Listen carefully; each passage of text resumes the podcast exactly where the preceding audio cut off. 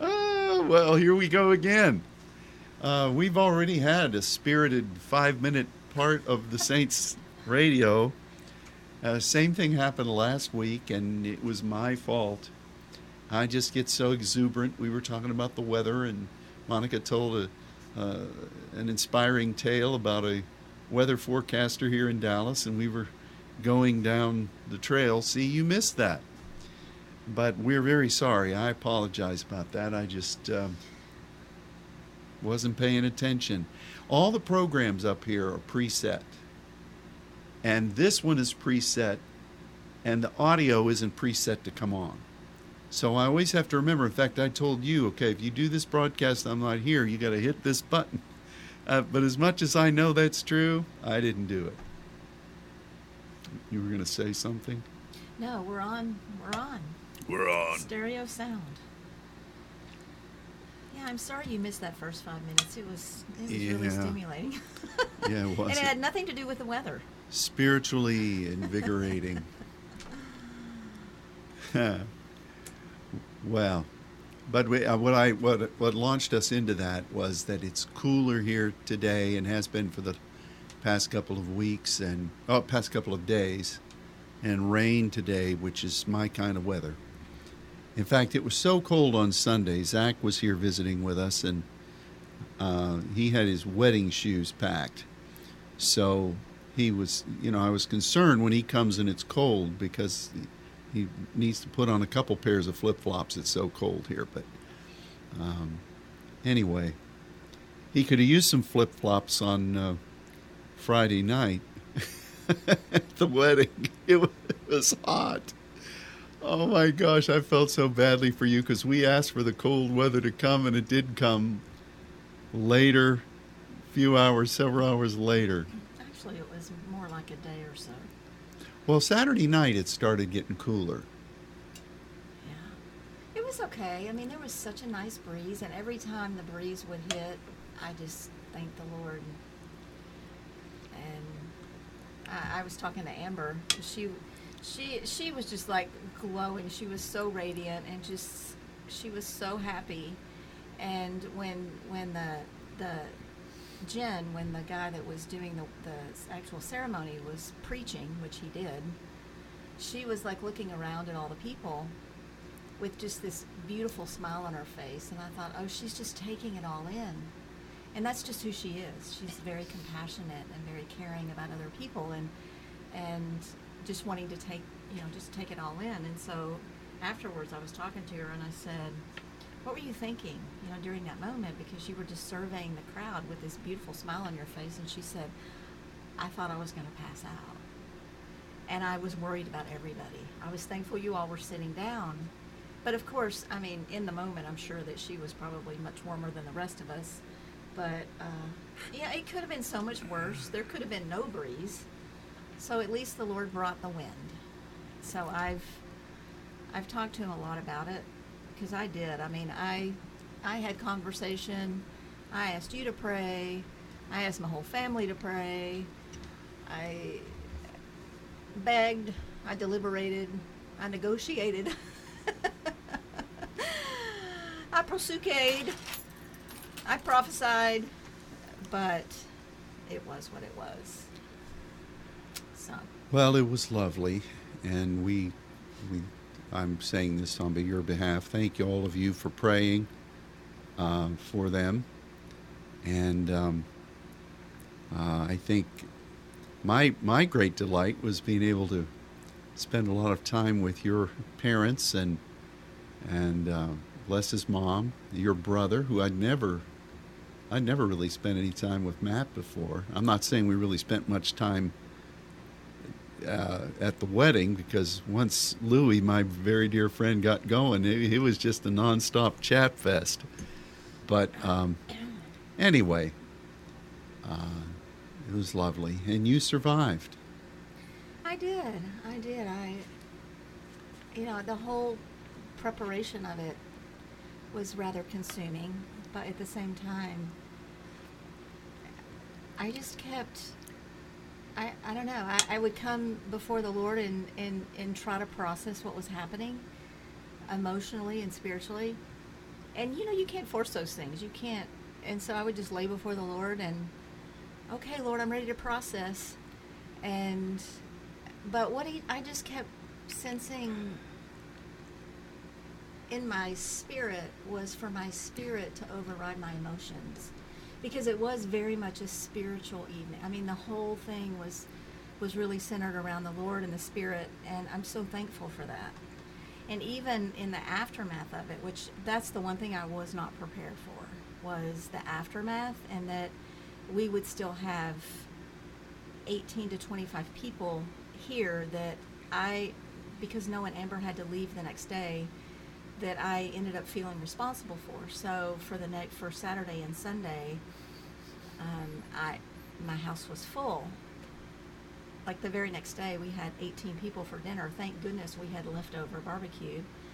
Um, but the beauty of it all was that there was so much cross pollination, if you will, between all these young people who have have cultivated this community where Noah is, who are like my children. I mean, they're like they call me their mama, their spiritual mama, and so having all of them in the house, just feasting and celebrating, and then having um, some fellow pastors from San Clemente who I've associated with in a prophetic ministry, having them with us, having my sister and Phil, who are elders at another church here locally, um, having Kevin and Bethany, who she did the flowers, and he's the um, campus pastor at another church here um, locally.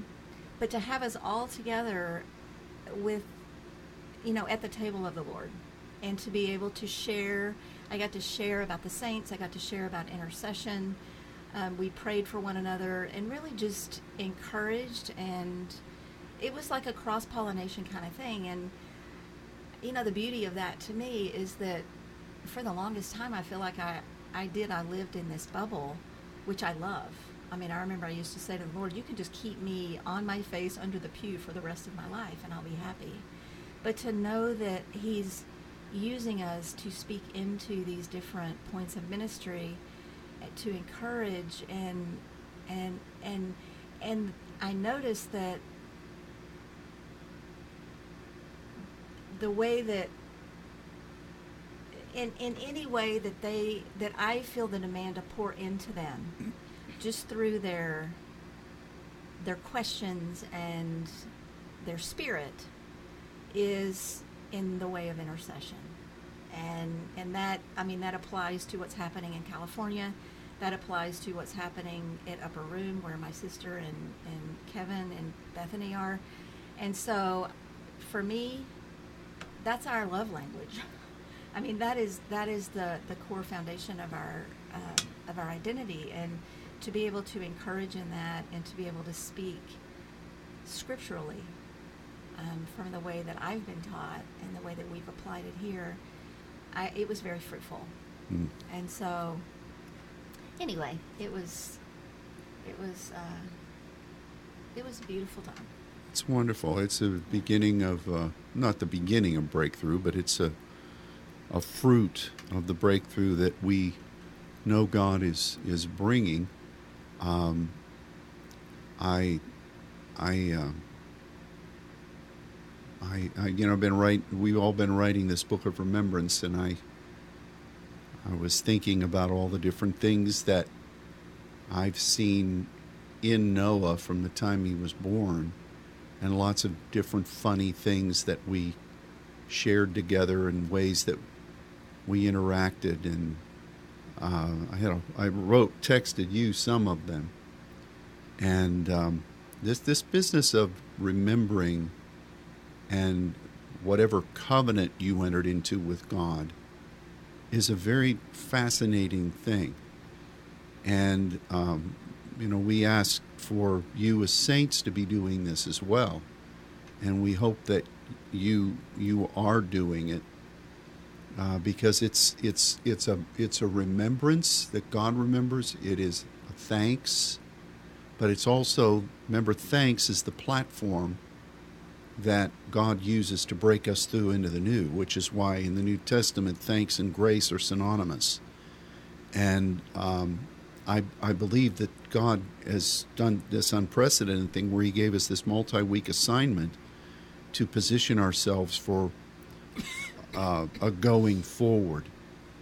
And um, so, just as a reminder here, I don't know what all else we're going to talk about, but that breakthrough is going to take many forms. Even Sunday morning, when that older couple came in, 80 plus year old couple, um, I, I really asked the Lord Sunday afternoon, what did that, you know, we bless them. What did that represent in, in our calling? Because that, I was shocked. I wondered, how did you get in here? You know, how did you get into this service? You know, I think that as the leader, any leader would be thinking those things. And why are you here? And what, what are we supposed to do? And I thought, you know, we've not really folk. We've talked about the Elijahs and the Elishas, and we've talked about us as the Elijahs. And then Friday night, I spent, I don't know, well over an hour with people that were all probably in their 80s. And so that was that's my weekend.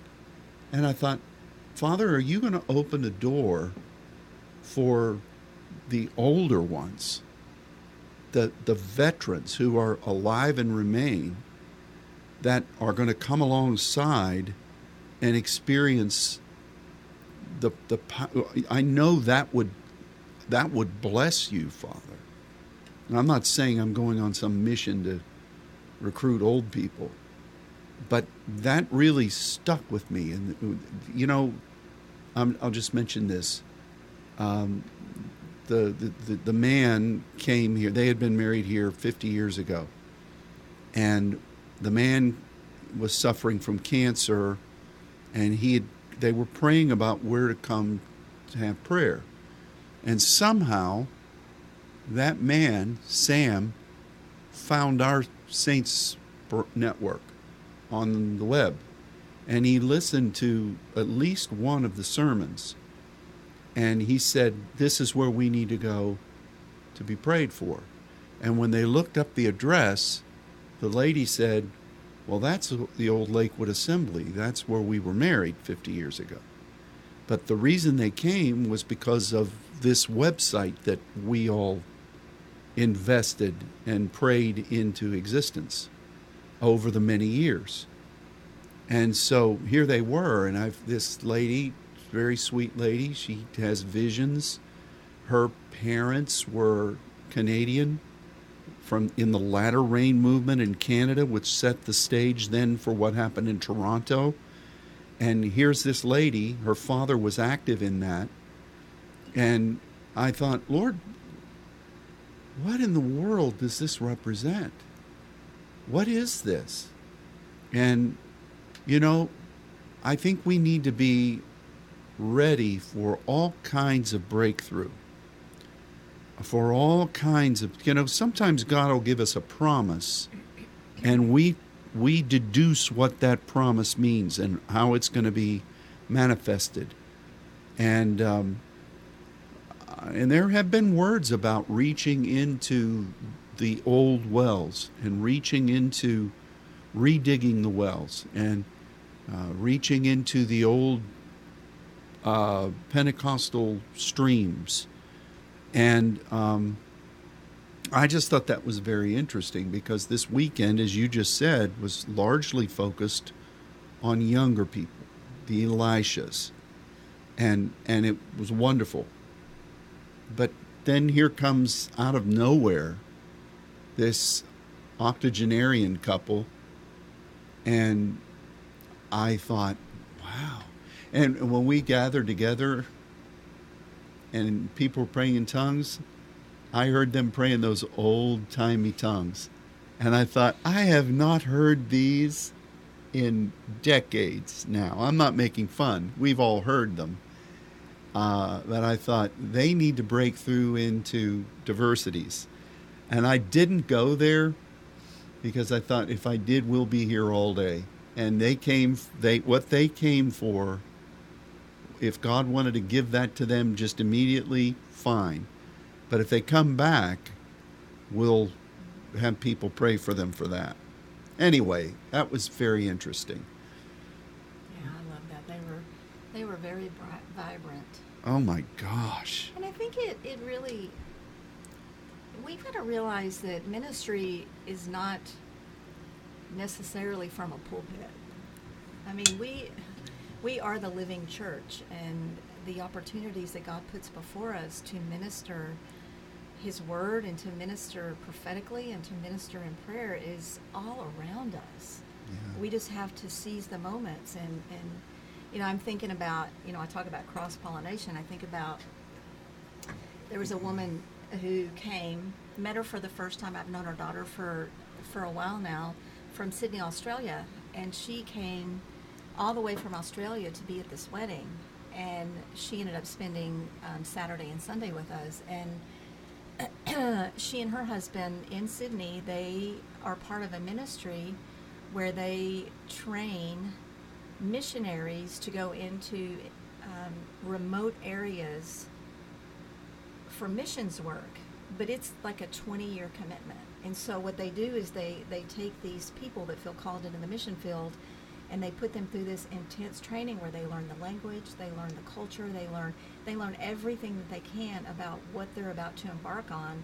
It's a huge commitment for them and it is like minimum 15 years because if you make that kind of investment, you're investing so that is their ministry and they're coming back in um, at the end of at the first of july to go to a some kind of a training thing in florida so we're going to get to see them again and spend time with them then the, the the gentleman that did the ceremony which is one of noah's best friends who he went through seminary with or part partly with is full-time ministry with fellowship of christian athletes and then our wedding coordinator, her parents, she's from LA, are full time ministers with Young Life, like career Young Life leadership. Wow. And, and that's the path that she's graduated from Westmont. Um, and then, of course, um, our friends from uh, San Clemente, Tiffany and Chris Nesbitt, who have a ministry in Costa Rica leading up, you know, raising up pastors and leaders in Costa Rica and throughout. Is that Central America? Yeah. Central America. Well, it kind of is. Yeah. Yeah, I think it is. And then also this, you know, this prophetic emphasis that they that they are building right now. But um, and I could just go on and on. I mean, it's it's it's really remarkable how the Lord is allowing us to sow into these different ministries. And and I said this in the beginning. I mean, I had a long conversation with with Tiffany about intercession, about coming and speaking to her leaders about intercession. You know, and I had to have the conversation. I said, Do they speak in tongues? Do they pray in the Spirit? Mm, yeah, about half of them do. Are you willing for us to go there and to go beyond there and for me to talk to them about diversities of tongues and, and really go there? And she's just like, Absolutely, please. Because they just want to go deeper. And I mean, it, it's kind of like sitting at the table in France where you sit where you've been invited at, at, at the table of our host and you've got saints from all over the country even from borderline countries that are sitting at that table. Only god can do that. Only god can do that. And so we're so thankful really for the opportunities that we have to be able to not only recognize the the appointments that he makes for us, but also to jump in and let the Spirit um, minister in the way that he so desperately wants and it needs to happen. So That really is phenomenal. we'll see. That really is phenomenal. Wow. Well, uh, you know, again, that adds impetus to this platform that the Father has prophetically laid before us. And um, that covenant that He made with you and with the saints in general and individually with people who committed themselves to this pathway. You know, uh, one of the things that I was looking at is and it's kind of difficult to find in the scripture but people who break covenant. It, it's more it's more of an innuendo kind of a thing. It's more of a result kind of thing. But it would be a terrible thing to break covenant with the lord You know, I, I was uh, I received a text from Brother Burke today, and he he wrote me. Uh, he copied something that was sent by somebody that posted by somebody that obviously broke covenant, and I, I think that's very clear. And here's what this person says One of the most telling realities of the state of discipleship in America is that if more Americans were professing Christians, statistically speaking, America would be significantly significantly more racist. Now, there's no there's no basis for that. There's no st- statistic for that. That's just something that is a spew, and it's it's it's really a bitter a bitter thing. But when you when you break or you disengage covenant, you're in trouble. But when you embrace the covenant that you made before the Lord, He can springboard you forward in in new ways. Um, in fact, I I am um, I'm going to be meeting with Luciano's four teachers that are going to be in inaugurating the the progression of teachings that we are providing for them, which will then become a base for the training in all the churches of Brazil and probably for other places. So I've been grappling back and forth. I've already changed. You, do you realize how much God has given us? I mean, we have been blessed. Our pantry is full. Our pants are full, Luke our pantry is full.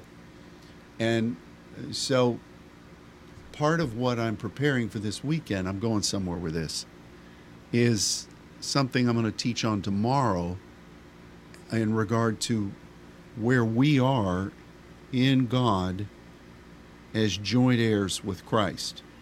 And I had never seen this before. I think that it is, to me, it's a revelatory thing in regard to our partnership with Christ and what qualifies that in the progression of development. And, and it really sets the stage for the things we see ourselves doing with Christ in the time of the end, specifically with Christ in the time of the end. So I'm really thankful for that. I think that it's a gift from the Father. It's, it's like an invitation for us. But, but that's where we are and I, am always grateful for any fresh understanding um, in in the Word. So, uh, you know, I was I was had had a an interesting and very long exchange with our brother Yawali Garcia on Saturday evening, and um, he was he had presented to me an interview by a woman who is a Greek a Greek woman who is a professor in biblical languages in England. She was trained at Oxford and she was talking about this new book that she had written about the anatomy of God. And so Yawali and I, I watched this hour long thing and we were peppering back and forth. So I ordered the book and I got it yesterday. And here, where I'm going with this is this woman obviously knows biblical languages. She's as sharp as a tack. And she was talking about different meanings of words in the Old Testament, and it was great. I mean, really revealing. But the problem is, as is so often the case in, in a great deal of what we're facing now in, in the world, especially in Christianity, is, is not the research, but the deductions that are made off the research. And we have to trust the Spirit of truth to guide us to meanings of things. Because without the guidance of the Spirit, you can have all the um, linguistic capacities in the world, but you'll just miss it and you'll probably say something that is not scriptural.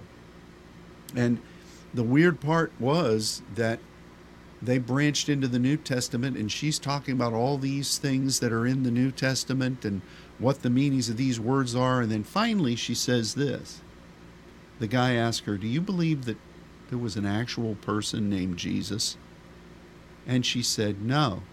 She said, I believe that he was a combination of many different things. I think that he was really synonymous with John the Baptist. I think that the telling over the years of this has just created this being named Jesus. And I thought, if that doesn't show me, I bless this woman. I pray that she comes to the light. But without the Spirit of truth and without the knowledge of Jesus, all of that information is bizarre. And it's probably damning. You think? Well, yeah. I mean that. When you said that, that just hit me in the gut. Oh, I was stunned. I mean, I I can't even. So that denounces everything. The the whole. I mean, even the prophecies in the Old Testament. Oh, uh, yeah. From the beginning to the Yeah. end. I mean, the he is, he as the Messiah, as the Lord Jesus Christ is throughout the whole entire Bible. hmm How in the world can you deny the person of God? The Yeah. manifest person, the incarnation of the Lord. That's right. Yeah. Incarnate, yeah. Oh, it, it it it stunned me, and I knew going through the interview that she was equating uh, like Ugaritic things, which are helpful, and other uh, accounts from Mesopotamian history. She was equating that with the scripture, and she was basically saying that the the Old Testament was directly plagiarized from these things, which then opens the door to saying that all of these other demons that were worshipped by the people are actually gods.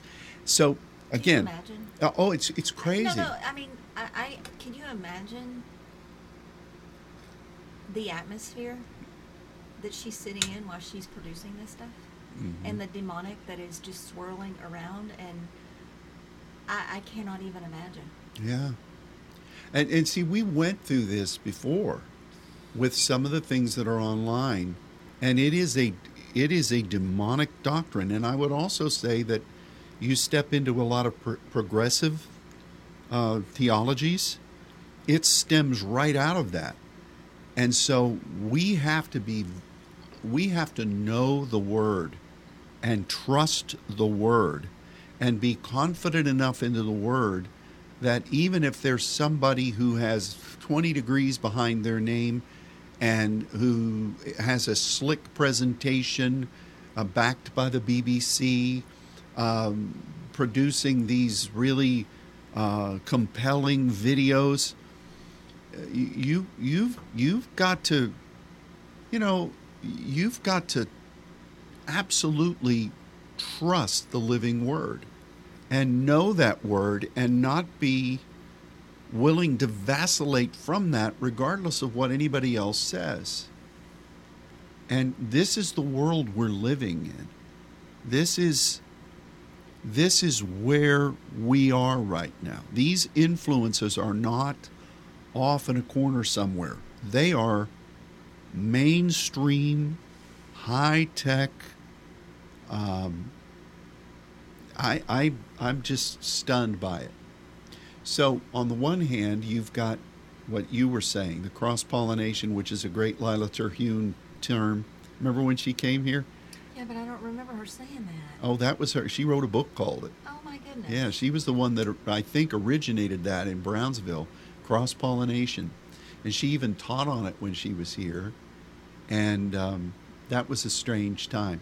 What's interesting, not just to put a bookmark there, is that Chris and Tiffany Nesbitt, who have become my dear friends, they're pastors in San Clemente and throughout South, Southern California. They have a home church that's spreading called New Song, but then they also have this prophetic collective in this ministry in Costa Rica. But they they were a part of Lindell Cooley's church for a long time after he left Brownsville Revival and went and started a church. And so we had Melissa and Phil were there, who Melissa was also very integrally involved in the whole Brownsville experience, obviously. And uh, the stories that were being told about um, just that experience and how I, you know, I could say, listen, the the the one and only time I went to Brownsville, and the first minute they they had an altar call, I was hugely pregnant, and I got down to that altar as fast as I could, and I was standing in front of his piano. He was singing his songs, and there was all kinds of activity going on, and he literally got up from the piano and walked around the piano, came down the steps, and came down, stood right in front of me, and laid hands on my belly, and prayed over Noah, and of course chris said oh that's how that you know that's why he turned out the way he did as a worshiper. But i mean it's the influence of of those that that, that god brought into his life but um anyway that Yeah, was that's that's that's very interesting. how our paths cross in different ways we just don't we don't realize it at the time. Well, uh, you know, again, if there if there was one thing, you know, we've spent we've spent the last three years fighting against the progressive lies, and that stuff is very real, and it is demonic in intent. That one seminar we spent, I don't know how many sessions talking about the false demonic doctrines that are now basically being taught um, those things are there. But on the other hand, these other opportunities that God is opening up, it's it's darkness, gross darkness, and light, and we just have to be very careful that we're not persuaded by the doctrines of devils, the angels of light, that will deceive the very elect if we're not careful. And we often said, how will that be? I mean, I, I, it never. I thought, how would that be? Or even the, the, the five foolish virgins, how would that be? And man, oh man, we see it. And, and so, that's not even subtle i mean that is and like vicky just texted me and she said what about the scriptures that say there's only one way to the father yeah. So is she talking that he's like a shadow of all these other? Well, you, if you if you take out the validity of Scripture, then it's easy to say, well, you know, we can't trust that word anyway.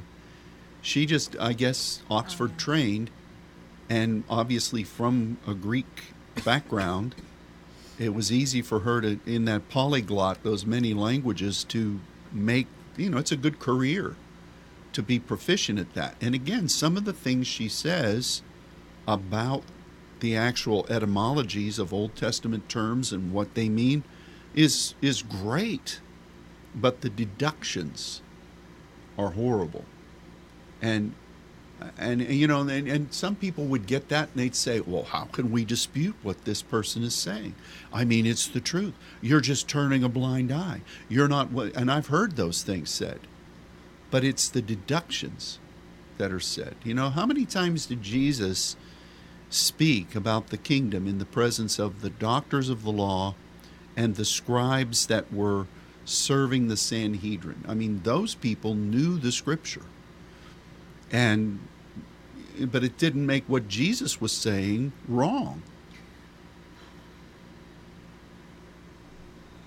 You know, one of the things that I really struggle with, and I, think I might have sent you a clip of this. It was one of the Ivy League schools where they had a group of young people that represented the LBGQT. Yeah. you know, the whole sexual. Um, anyway, and and she was making a speech, and she was basically talking about God being a she, and referencing God. We're going to worship her. we're, ah. and it and it, it. I mean, it was an Ivy League school. It was a formal event. And this was being taught, and I've always struggled with this, and maybe you can help me a little bit. But I know that that God is our Father. And I know that Jesus was a man. And then, you know, some people equate the Holy Spirit as being more feminine, more, Mhm. you know, the comforter, the one that nurtures. I've always struggled with that. I mean, I read that book, the um, the Shack. Remember the Shack that I think ended up becoming a movie? It was like the latest rage. Everybody has to read the Shack in the church. And the Holy Spirit was a woman. And I just it's just always been so difficult for me to to process that. I guess because Yeah. to me, the Lord has always been of of a masculine nature. Right. And and I did notice that there's a guy that I follow on social media, and I, I found him through I think ordering books for Noah for his seminary classes. So it's coming from more of a, a reformed um, doctrine. But this guy wrote this book called The Masculinity of Jesus.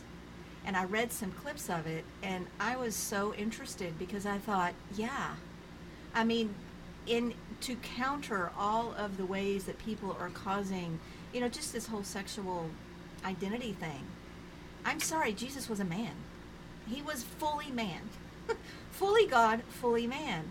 And I think just bringing that out and making that known through Scripture, because it's all scripturally based, that let's look at his masculinity, and and let's I mean, that is the rock for which we stand. And so, I don't know. I just always struggle with that.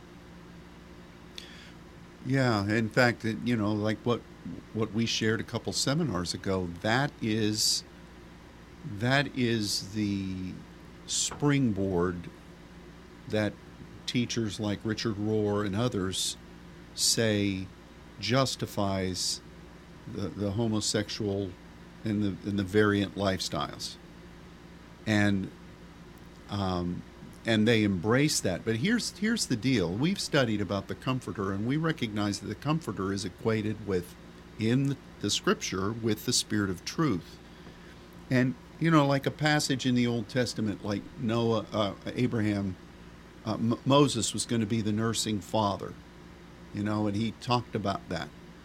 Um, I when I hold my grandson or my granddaughters now, I feel that tenderness come out of me and and I, I feel like it's it's a nurturing type of thing and that's the dimension of the Holy Spirit um, and I know that there are some that battle linguistically they'll say that here this is in the feminine this is in the feminine but what does feminine mean in this in gender it means to receive it means to lead people into a point of reception as male is more I don't want to say aggressive, but more direct and more pointed.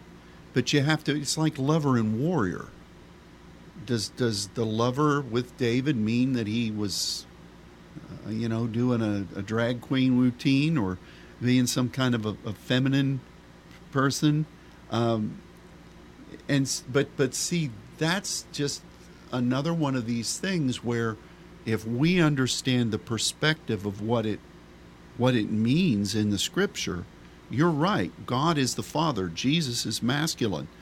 Um, they're the three in one, but yet, um, if we if we splinter that off, and then do another splinter off of it, and take it away from what it really represents, you can make it mean anything, and that's that's the main thing that the progressive ideology does it for to allow for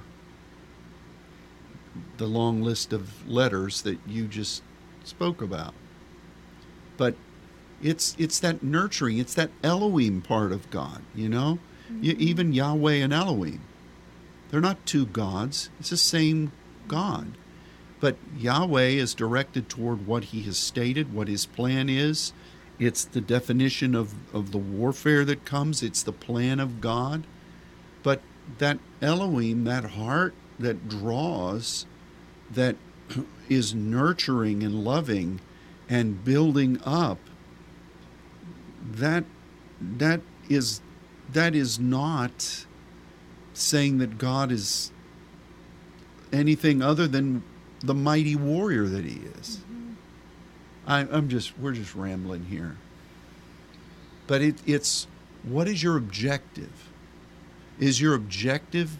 This is the old time preacher who preached topically.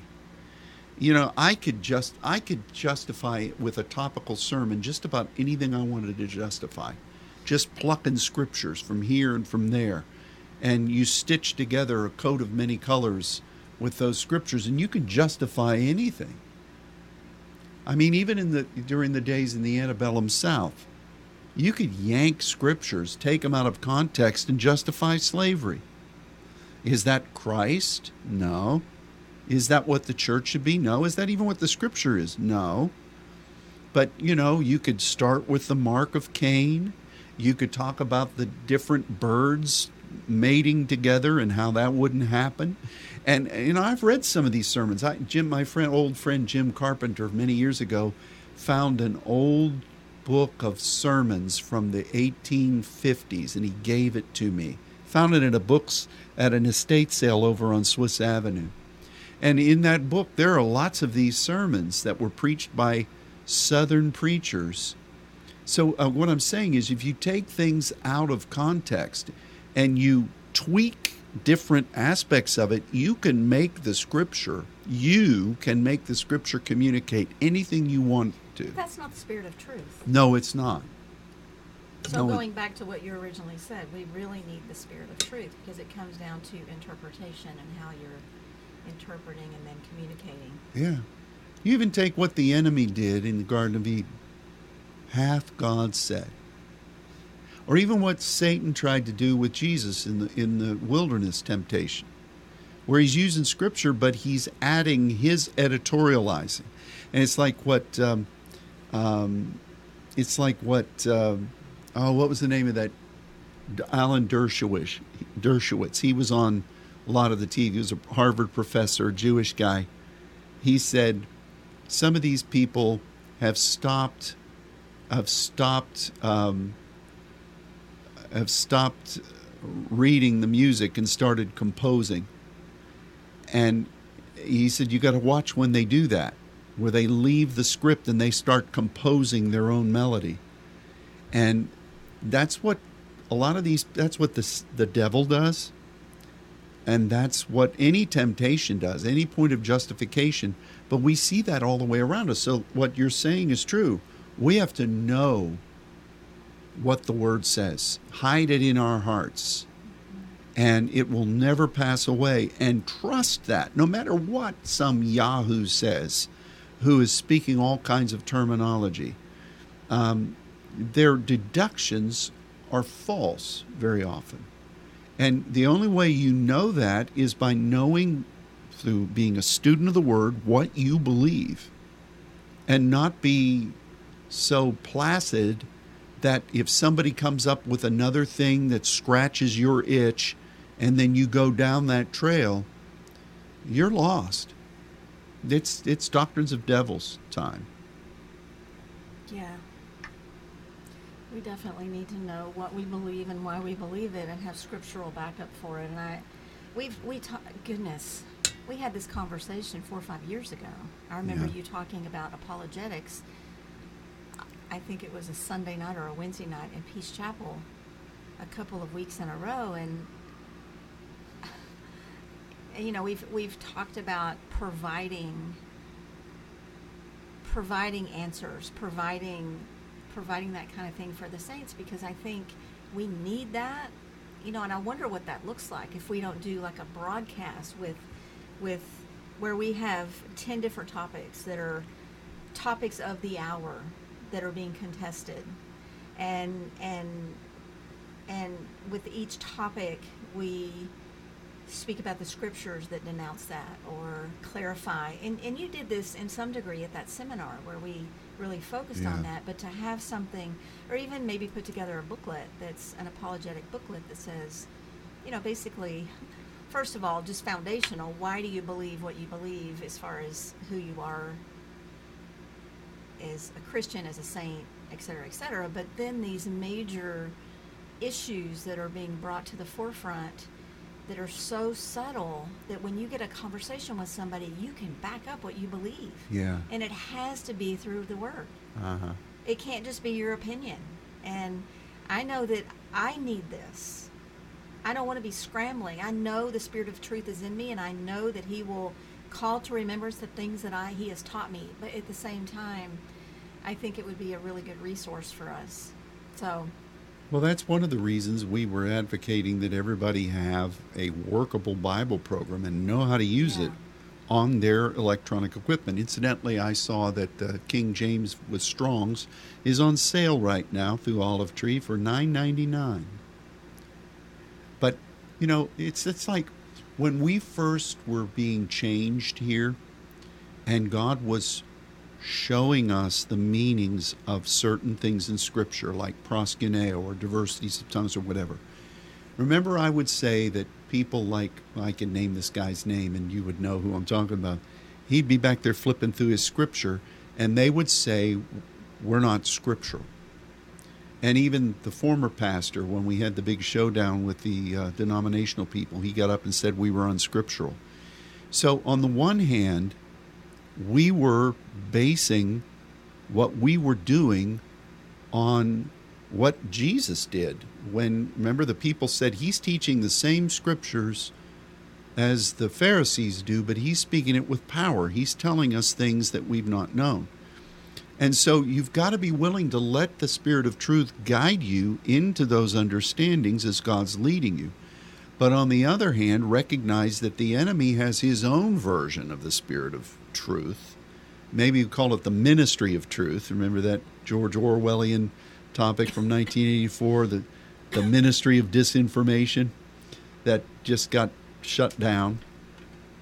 But they'll take the same thing and they'll say, hey, like the enemy does. Here's what the scripture says. You know what it really means? Well, God says this. Oh, but he's only saying that because he wants to keep you from coming into this. And so it's it's a twist off and it's not really it's not really the prince of the power of the air. It's more out of Behemoth. It's more out of um, it's more out of that sonship capacity where people are processing. Prince of the Power of the Air will just tell lies and try to inflame people. But this other thing is really where the angels of light are getting their doctrines. And that's what we're going toe to toe against. And so I don't know how to, de- to develop um, you know we're like we like I said we are composing um, this ongoing it's basically a curriculum to be taught in all the churches of the saints in Brazil you're going to be composing a set of these pretty soon um, and and it's just well uh, we can talk about that later but in you well, you'll remind we did talk about this. Uh, but you know, I, I, I was debating how do we start this, Father? I, I'm doing the first four weeks or so. How do we start this? And you know, you, we as saints would think, well, we start with the saints, or we start with diversities of tongues. Well, we've taught them this, but God said you need to start with why Jesus came. You need to start with the Spirit being born again. And then you need to start, progress then with how to progress from that point to knowing, being a son, the Father, how to then be a, an heir, what that means, which we're going to be talking about tomorrow. Um, and, and really lay that foundation, but it's got to start with why Jesus came and how you become born again. The like you said earlier, the only way, and uh, to to to know the Father. But it's it's like on the one hand we're doing these elemental things which are still phenomenal. They they're phenomenal. But yet we're pressing into these deeper understandings that the Spirit is guiding us into that really occupies you feel your your spirit that's been born again reaching out in 50 different ways and the way god does things is just astounding and even like this sunday uh, Sunday morning we're going to be doing something on Memorial Day weekend. We didn't plan it that way, but to present our our memorial, our covenant, our remembrance before the Lord for what it is that He's called us to do.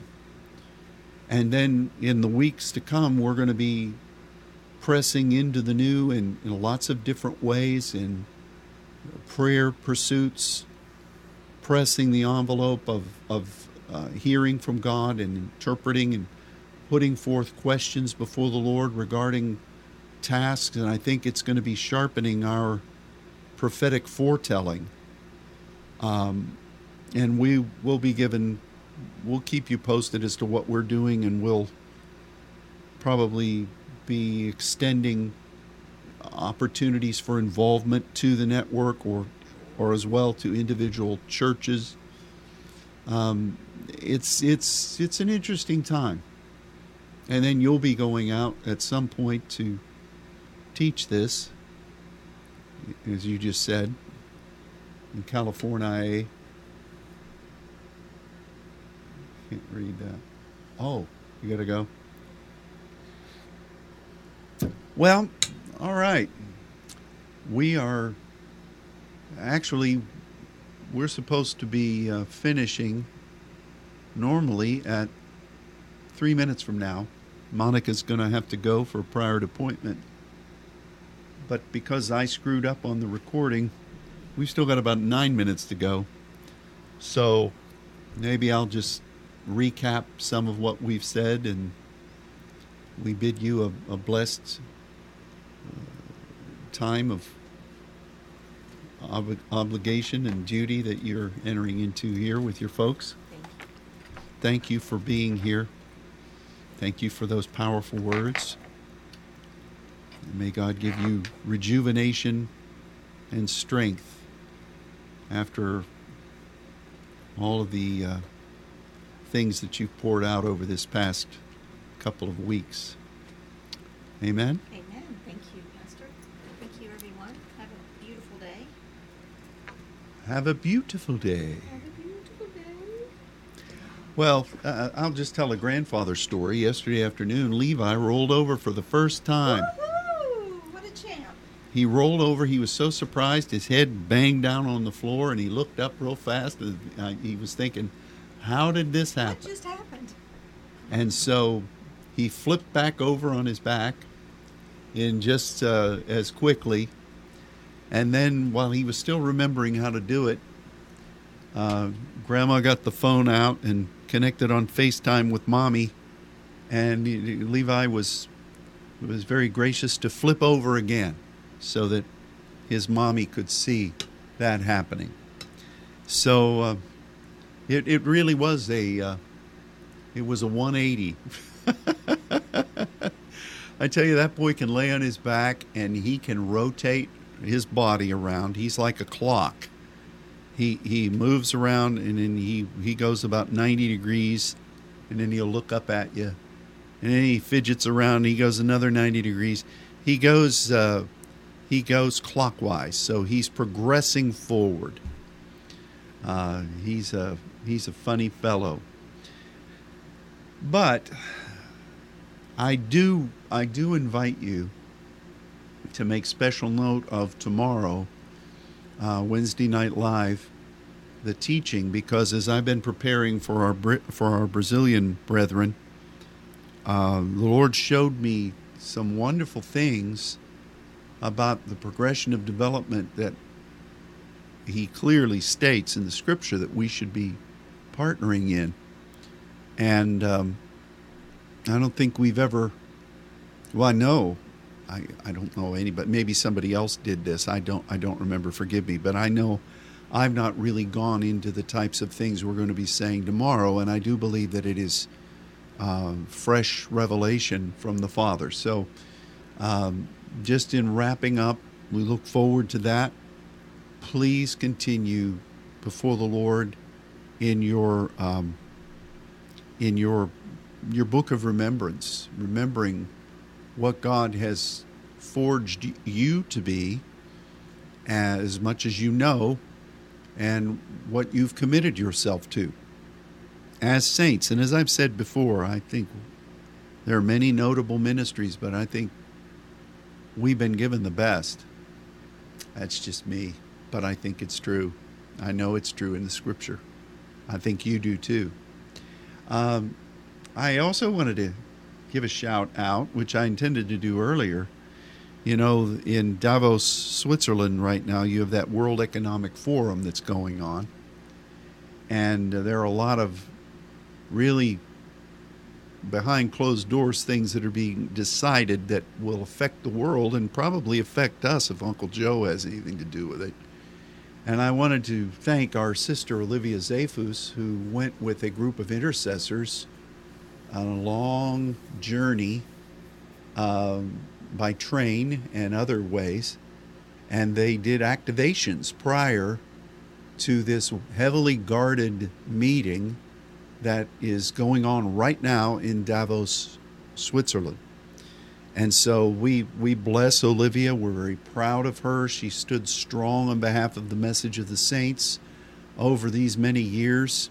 I remember the first time we, uh, we met her at uh, meetings that we were having there. And um, I, re- I remember those first conversations, and it's just a wonderful thing to see the way that the Father has imparted this message that is so dear to all of us. And she has embraced it. She's continued faithful in prayer. But we just send a blessing. See, many of you didn't realize you had a Saints Network representation there at the World Economic Forum. Well, you did, and God used her. So we bless Olivia and we, we continue to pray that during the time that this thing is still going on that somehow the Spirit of God would um, influence it. You see, the enemy's trying to change the times. Daniel warns of that. The enemy is trying to hasten things that uh, God is not, God will allow at some point, some of them. Others he's not going to allow. But the enemy is trying to influence and to wear out the saints and to uh, to restrict what what uh, what God has ordained to do, or to perhaps to hasten the times so that uh, our our appointed time of harvest and planting is curtailed. And that's a very big point of intercessory warfare right now, whether you realize it or not. I don't know what you thought Daniel meant and what Gabriel meant, during those very anointed scriptures, but we're seeing it happen right now. And so, uh, and I think I think the whole uh, the whole governmental processes that are happening right now out of Washington that are just so much against what the American people want, and certainly what the church wants, um, and what certainly what God wants. They're trying to hasten things and bring things about we need to note it before the time. We've no, we, we have to notice them, we have to recognize them, but our battle is in wrestling and intercession. Our battle is standing before the throne of our Heavenly Father and interceding and calling those things that be not as though they are, and calling those things that are trying to be that aren't of God as if they are not. That's where our warfare is. And that's how we as saints will be battling in the time of the end. And so don't ever forget that. I know I know we would like to think that our voting will do it and we should be voters.